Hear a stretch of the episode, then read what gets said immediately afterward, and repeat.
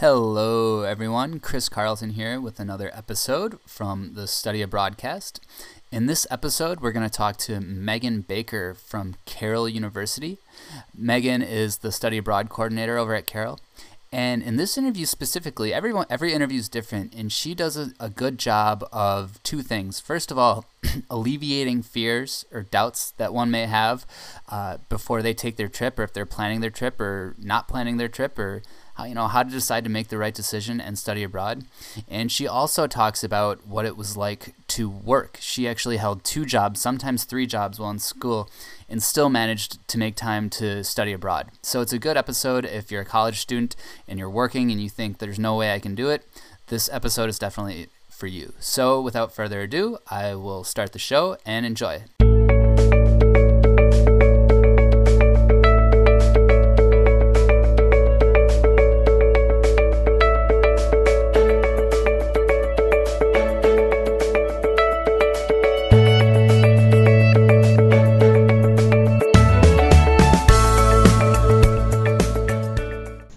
Okay, hello everyone. Welcome to the Study Abroadcast. This is Chris Carlton here with Megan Baker of Carroll University. Megan, thank you for being on the show and welcome.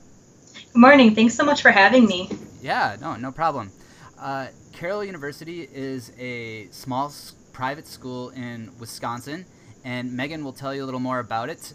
Uh, why don't we get a little, a little started about maybe your background and study abroad experience Sure, absolutely. So um, I went to UW Oshkosh. Um, I majored in German, uh, minored in English linguistics and international studies with a focus on um, European history. And I decided to study abroad, participated in the Wisconsin Hessen exchange program, das Austausch um, and studied, you know, more German intently, um, intensively, and uh, literature, and just the whole immersion experience was very wonderful. So, uh, yeah, I went for a semester in Gießen, and that's a small city in the state of Hessen that's north of Frankfurt am Main. Uh, maybe about 40 minutes by train, and I studied at uh, Justus Universität um, really fun little town, and you really could go you could go anywhere in the state of Hessen on your student visa, sorry, your your student ID. So um, got to explore a lot that way. And um, did you, so did you go the fall semester or spring semester? I went for the spring semester um, because their spring semester kind of spills into summer.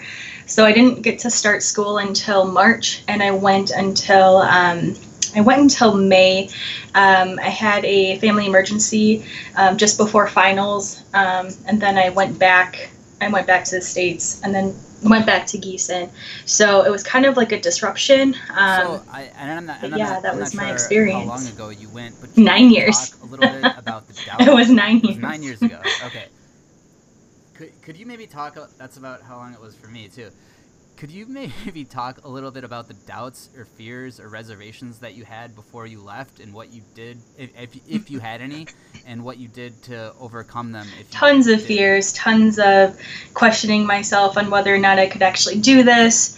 Um, because I actually started ground zero with my German my freshman year. Um, I needed two years of language, uh, according to um, having a bachelor's in arts and the advisor suggested Spanish. I said no. I mean, I took Spanish in high school, but it never really appealed to me. Um, I have a lot of respect for Spanish because I know it's desperately needed in a lot of fields, but it just was not something that was as appealing to me. And so when I saw there was a German program, I insisted on doing that. And my advisor gave me a strong disagreeing opinion, and I still persisted and said, nope, I want to do this. Um, so my German class, it was my first class, my freshman year. I was nervous, I was jittery. Um, and then in walks in um, the professor, Dr. Elizabeth Wade Sarabian, and everything just felt okay. And if anybody at UW Oshkosh knows um, Elizabeth, she just has like this positive aura around her. Um, she became my German advisor, my mentor. Um, she was just absolutely wonderful. So I was cultivated in a lot of ways um, just from the support system of the German department. Um, we weren't as large back then, but you know, small but mighty. But uh, yeah, go ahead. Yeah. Uh, no, no, no. I was just gonna say Germans uh, the hardest language or Mandarin. English, I think, as far as the yeah. Well, yeah, that's true. Yeah. Um, yeah, so you know, having so. all those reservations, she suggested to me quite a few times, you should study abroad. You should study abroad, and I'm like, yeah, no, I don't think so. I don't think that's obtainable for me. Um, I'm paying for school by myself. I work two jobs. There's just no way I, I think I can do this. But I took a chance anyways. Um, wrote a really strong essay. Uh, got some really great recommendations from the German faculty, and um, yeah, I was accepted and I was so excited to go. Uh, and so I just studied more of the language more intently and just anything I could to prepare myself. And of course, money was just such a big issue. I applied for scholarships, I didn't get a lot, um, but I worked three jobs then. Like, because I didn't start school until March, I actually took up a third job and made it work. Um, of course, I had to take out just a little bit of a loan just to have a cushion in case anything were to happen. But I made it work out because I wanted it that bad. And um, so, you know, having all those reservations, she suggested to me quite a few times, you should study abroad. You should study abroad. And I'm like, yeah, no, I don't think so. I don't think that's obtainable for me. Um, I'm paying for school by myself. I work two jobs. There's just no way I, I think I can do this. But I took a chance anyways. Um, wrote a really strong essay. Uh, got some really great recommendations from the German faculty, and um, yeah, I was accepted, and I was so excited to go. Uh, and so I just studied more of the language more intently and just anything I could to prepare myself. And of course, money was just such a big issue.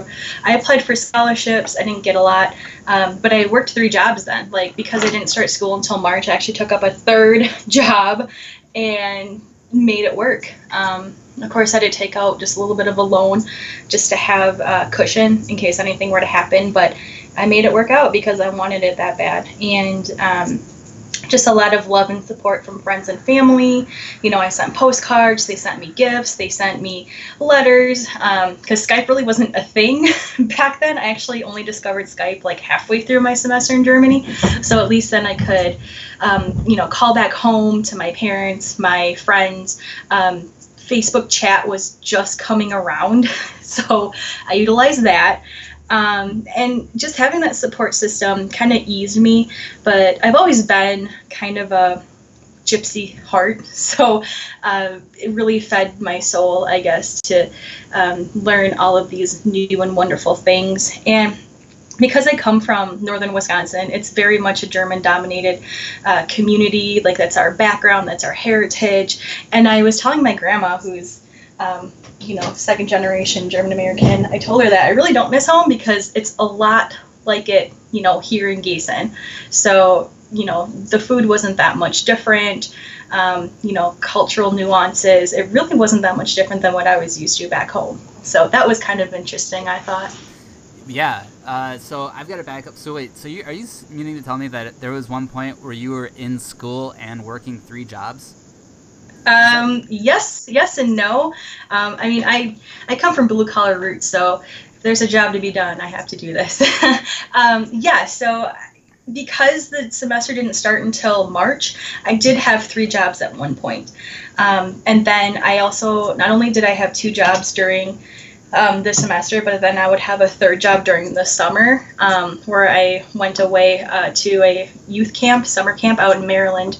So I technically would have three jobs, but kind of in different, um, in different at different times during the year. Yeah. Okay. So okay, so let's transition a little bit, and I'm gonna. You talked about applying for scholarships. Now, mm-hmm do you remember anything about that, about the process? And as we get into Carroll University a little, does Carroll offer anything specifically? Because uh, I've talked to some people, and there are scholarships specific to that school for international education students. So could you maybe mm-hmm. touch on that topic a little? Yes. So, um, multifaceted questions. With when it came to scholarships, it was really hard for me to um, put into words why I wanted this experience because my major was language. I wasn't going into education. I wasn't, um, I didn't really have an end goal. I just knew that this was an experience that I wanted to have right now. So trying to put that into words is really tricky and trying to convince people that um, this is something that's very academically based rather than a glorified trip. Um, so I won a few. Uh, they're not really like really bigly named scholarships, but you know, a couple hundred dollars here and there really helps in the grand scheme of things. Um, and to transition into Carroll, um, so I started at Carroll University. Oh goodness, four years ago, yeah. And I started in the provost office, um, just doing some administrative work. And um, my boss at the time uh, said, you know, I know this is not a long term position for you. Just tell me where you want to go and I'll try and get you there. And so I said, uh, study abroad, international education. That's, you know, in my background, that's something that I'm passionate about. And so she said, all right, just hang in there. Um, then maybe about a year later, a role opened up for study abroad advising, and um, I uh, was able to transition into this role and what I'm doing right now so it was really it was a great opportunity um, just from you know hard work and knowing where i wanted to go and what i wanted to do um, that's how i was able to obtain what i do now. And so when it comes to scholarships um, something that's really unique about carroll is our cross-cultural experience our cce um, so we have the pioneer core where students uh, take gen ed courses and it's a thread of courses that lead up to the cross-cultural experience. And students usually do that um, probably second semester sophomore year and then we'll get juniors and seniors. That's our biggest like outgoing uh, demographic. Right. So yeah so the cross-cultural experience is we're one of I think a dozen un- in universities in the United States that offer such a unique requirement, and um, that involves either participating in a faculty-led course or a study abroad opportunity. So when it comes to faculty-led, um, that's a colleague of mine. I don't do a lot of oversight on that, so I primarily uh, focus on study abroad, and we we just have we do have a lot of internal scholarships for students to apply to. There's a lot of external scholarships as well. I I have um, last year, I made it a priority to just ask around, um, you know, the Milwaukee area, Waukesha area, if there are any local scholarships that students can apply to. I reached out to a lot of the cultural groups in and around Milwaukee, and if people are familiar, like we have cultural festivals every single weekend huh. in. Um, in Milwaukee, so I reached out specifically to those chapters and I asked if there's any opportunity um, you know students study abroad or if they you know maybe have the heritage in that will you are you um, or will you make funds available to them if they apply? So i did get you know quite a few responses. So um, our students if they do their cce that is um, an option for them just to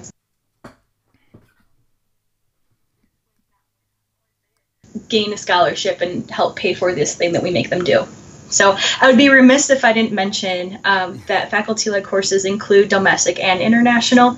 So if students aren't comfortable or they may not have um, the ability to go overseas, we do have domestic courses as well as uh, local courses. So we really try to make a robust, um, robust option for them. Yeah, uh, but yeah, I, I primarily work with study abroad. We've seen an increase in short term. Um, you know, I was able to point the focus um, of interest uh, in those areas and grow it from there. Because, um, you know, students are now becoming, or they have a rigorous coursework, you know, four year plan depending on what they do as their major. So I tried to make it accessible for them by um, you know, presenting options that might work for them. So they can do gen eds while abroad. They can, you know, maybe do a major, minor course depending on the context, of course, and how far along they are in their uh, their progress. So try to be helpful as possible. Yeah. what and everyone everyone has different advice, and I love hearing it. But what would you tell a student who's kind of on the bubble about studying abroad and thinking? Well, I can't afford it; it's too expensive. What would you tell a student? Oh, there's that, that's always um, an issue or a question that I get, and I just keep telling them there are scholarships for you to apply to. Um, you know, where do you want to go? I can recommend a location that is, you know, not as expensive. So if you want to go to London, um, you know, anywhere in the UK is going to be way more expensive than if you were to go to Argentina. So it really depends on trying to counter their fear with something that um, sounds like an accessible possibility. And yes, I do have students that just really push back and don't want to do it. That's fine. I totally respect that. Um, it might be more underlying fears than. Um, you know, location or affordability. So I really try to counter it with a respectful, diplomatic explanation of actually you can make it work. I, and I, I, don't tell them that I work three jobs um, to make mine work because I know that's not um, it's not very common and it's a really high expectation to put on yourself. But what I tell students, you know, who do get worried about cost, I tell them like you will make it work. If you want it that bad, you will make it work. And so I try to be encouraging that way. And I'm, I'm seriously going to say this in every interview I do, but I, what I tell people is that it's in the long run, it's more it's more costly to you to not study abroad mm-hmm. as far as your resume goes and getting a job in graduate school. It's more expensive for you not to study abroad Absolutely. than it is to study abroad.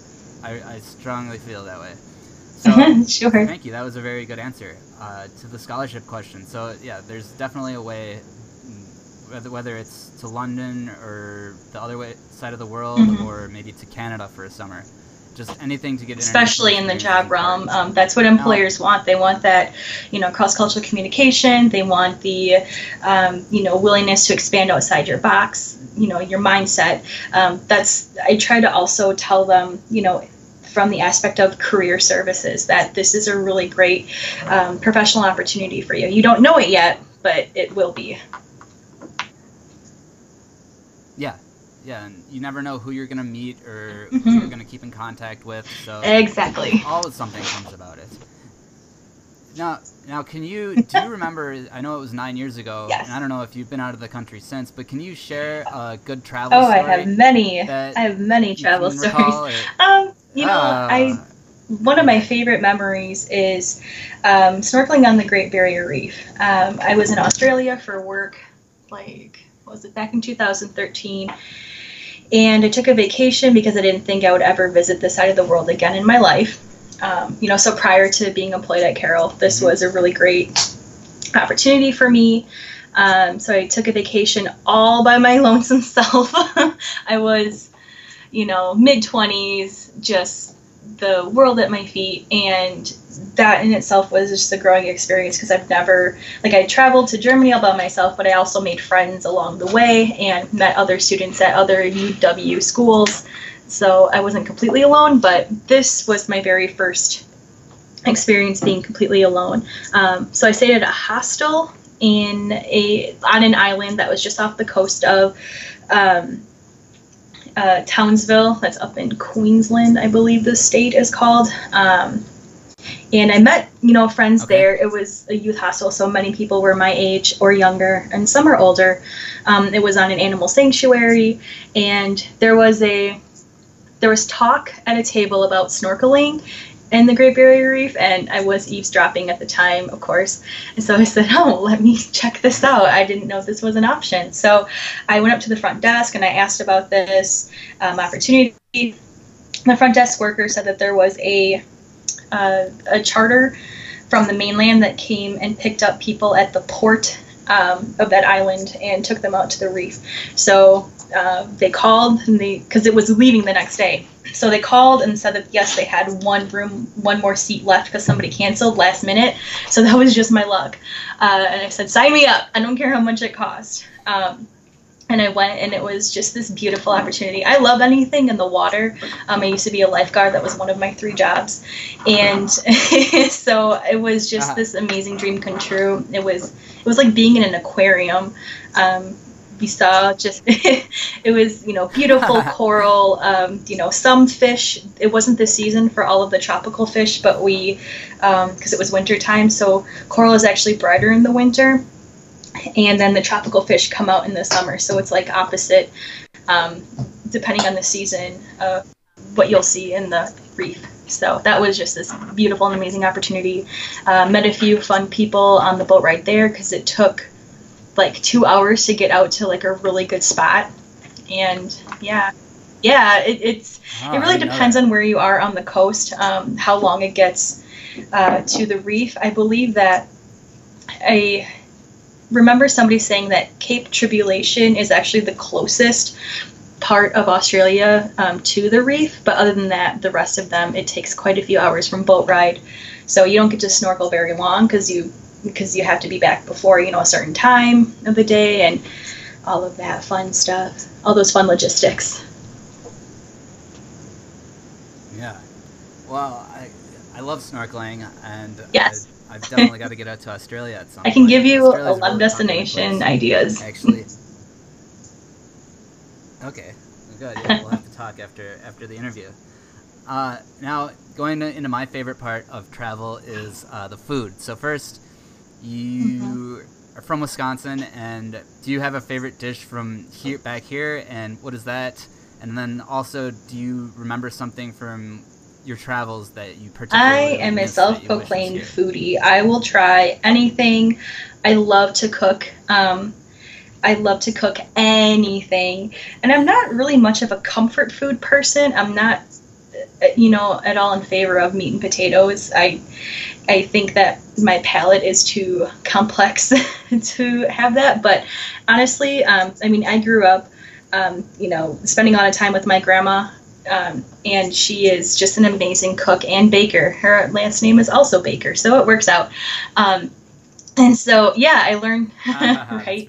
i learned a lot from her um, a lot from my mom as well. We just it's very much in our uh, family that you just make these wonderful homemade meals everybody comes together. It's just this you know familial familial event. Um, so i really appreciate cooking especially anything that's homemade. Um, but i don't really have a favorite dish. However um, I love all Mediterranean cuisine. Um, in Germany, they have a doner kebab, it's this glorious like pita bread that's stuffed with lamb or another kind of meat. Um, you can put like a coleslaw mixture, you know, cabbage, onions, this garlic yogurt, garlic yogurt sauce that is just to die for. And it's street food. Um, it costs like two or three euros, depends on you know the stand. It's open until you know two and two or three in the morning, so it catches the bar crowd, um, and it's just it's so good, and you reek like garlic for a couple of days just because it's so strong.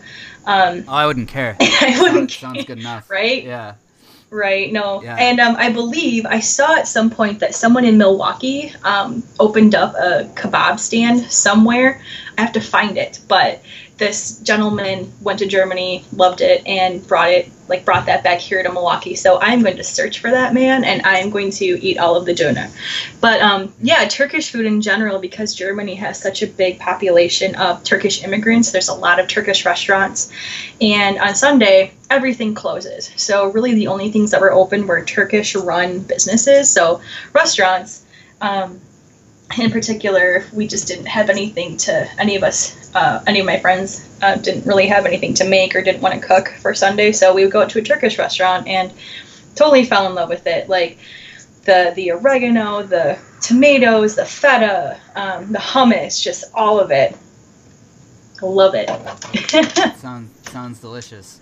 And now, if, if you, I'm going to have to look some of these places up too, or at least try to cook some of this stuff because I, I, like cooking too, and I'm mm-hmm. I'm I don't know. Everyone consider themselves a foodie, but I, you can kind of tell the ones that are really foodies, and I think those are yeah those are the ones that'll go in and cook this stuff. But uh, and then if you if you walk into a bar, what what what will you order to drink? Um, a beer. I I do love yeah. beer. Um, not to the extent of abusing it and chugging it or anything like that. That really was never my thing. I enjoy it. Um, and studying abroad in Germany actually really made me appreciate the culture that is beer. Um, and just like the business that it is, the economy, how it drives people's economy. I'm sorry, how it drives countries' economies, um, and just you know brings people together for events. But I will probably order anything that is.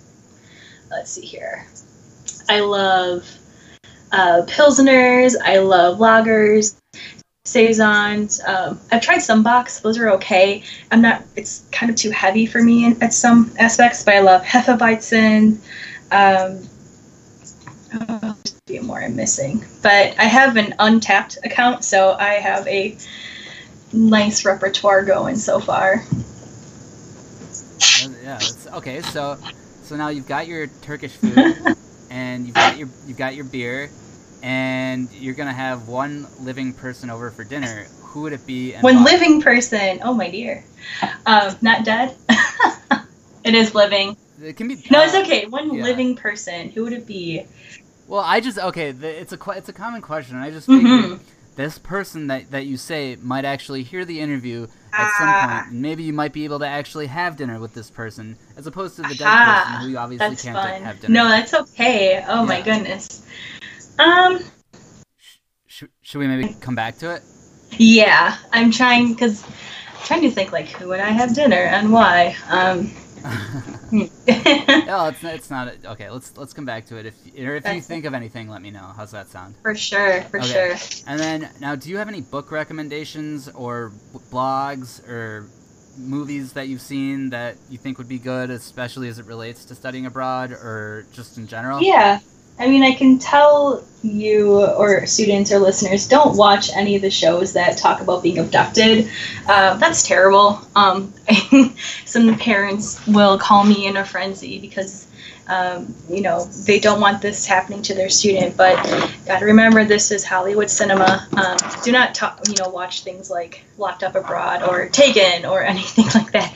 But um, I know if you're learning a language, um, you should really look into the different magazines or newspapers of that country. Like I will read Der Spiegel uh, from Germany just to you know remember my words and recognize uh, different phrases and just try to better my language that way. Uh, foreign films, um, you know, in that language definitely will help you with your listening and reading comprehension and I also, when students want to study abroad um, in Spain, uh, I do have a large amount of um, Hispanic and Latina, Latino uh, students, student population that want to study abroad. Um, and if they go to Spain, I let them know, you know, watch some videos. Um, the accent is different. The there's a lot of nuances in the language that you might not be familiar with. So I highly recommend just trying to learn it that way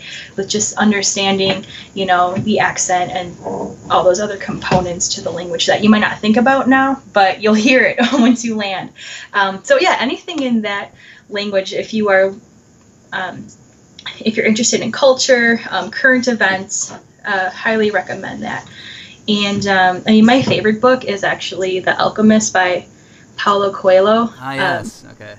It's such a beautifully written book. I read it when I was, you know, my in my 20s with, you know, so much on my shoulders to succeed after college, and it just kind of was inspiring. Right. Yeah. That, that was a really good way to answer the question. Well, can you can you tell me some media that you like? Well, I can tell you what not to consume, especially if you're thinking about studying abroad. So that yeah, that's a yeah. good that's a good way. And do you have any favorite quotes that you like? Yeah, um, I love the quote. The more I see, the less I know. I found the the I think it was written by John Lennon at some point, but I know a lot of songs have included that phrase. Um, but I'm pretty sure the origins is from John Lennon. But the more I see, the less I know, and I believe that so hardly to my core because every time you see something new, it kind of opens up a portal to um, so many more questions and to a different world that you're just not used to. So get out there and learn some things, and you'll see that there's just so much that um, you know will open up your eyes to uh, a completely different horizon. Yeah, no, that's uh, I, I'll have to. I think it's John Lennon too, but just to be sure, I'll check. Uh, and then, do you have anything else you'd like to add? Um, oh my goodness. I guess, yeah. Sure. yeah, no, um, honestly, if there are students that are hesitant to study abroad, um, just because it is such a scary thing to some people. And there are other students that come in and say, I want to do this. I, you know, they're so sure of their decision. And that's awesome to, you know, be at that point in your life where you are sure about the things that you want. I know that college is a, is a growing experience for all of us, right? Like, I think the most growing I've ever done um, probably was my, the, semester I had to prepare myself to travel, and then my actual semester abroad. Those were my crucial growing moments. And so I highly recommend it. You know, you'll find yourself, you will appreciate people, you'll appreciate cultures, languages, food on a whole entirely different level. Um, and you will you will talk about these experiences for the rest of your life and um, you know you will really find yourself in so many ways you never thought possible yeah, I couldn't I couldn't have put it better myself. And I actually I actually thought of someone who you can have dinner with. Who is that? Well, this Turkish food and beer sounds so good. I might have to come over and eat it myself. So you can, you can have dinner with me. And that sounds good. That's, yeah, that's a good answer to the question. And I'm still alive, too. That's wonderful. come on over. I'll All show right. you Milwaukee. It's great. All right, perfect. All right, well, thank you very much, Megan. Uh, I will be in touch, guys. Uh, if you're listening to this on one of the podcast mediums or on YouTube, be sure to go over to the website and look at Carroll University's infographic. It's a really neat school. They've got a pretty cool website. I'm on it right now. Uh, otherwise, that's brand new website, so yeah. we're really proud of that. Oh, it is brand new. Mm-hmm. Wow. So yeah. Otherwise, the traditional social media links if you want to keep up with new interviews. And uh, that is all I have for today. Megan, thank you very much, and hopefully we'll talk to you again soon. Thank you so much. I really enjoyed my time on here. All right. Thank you. All right. Bye.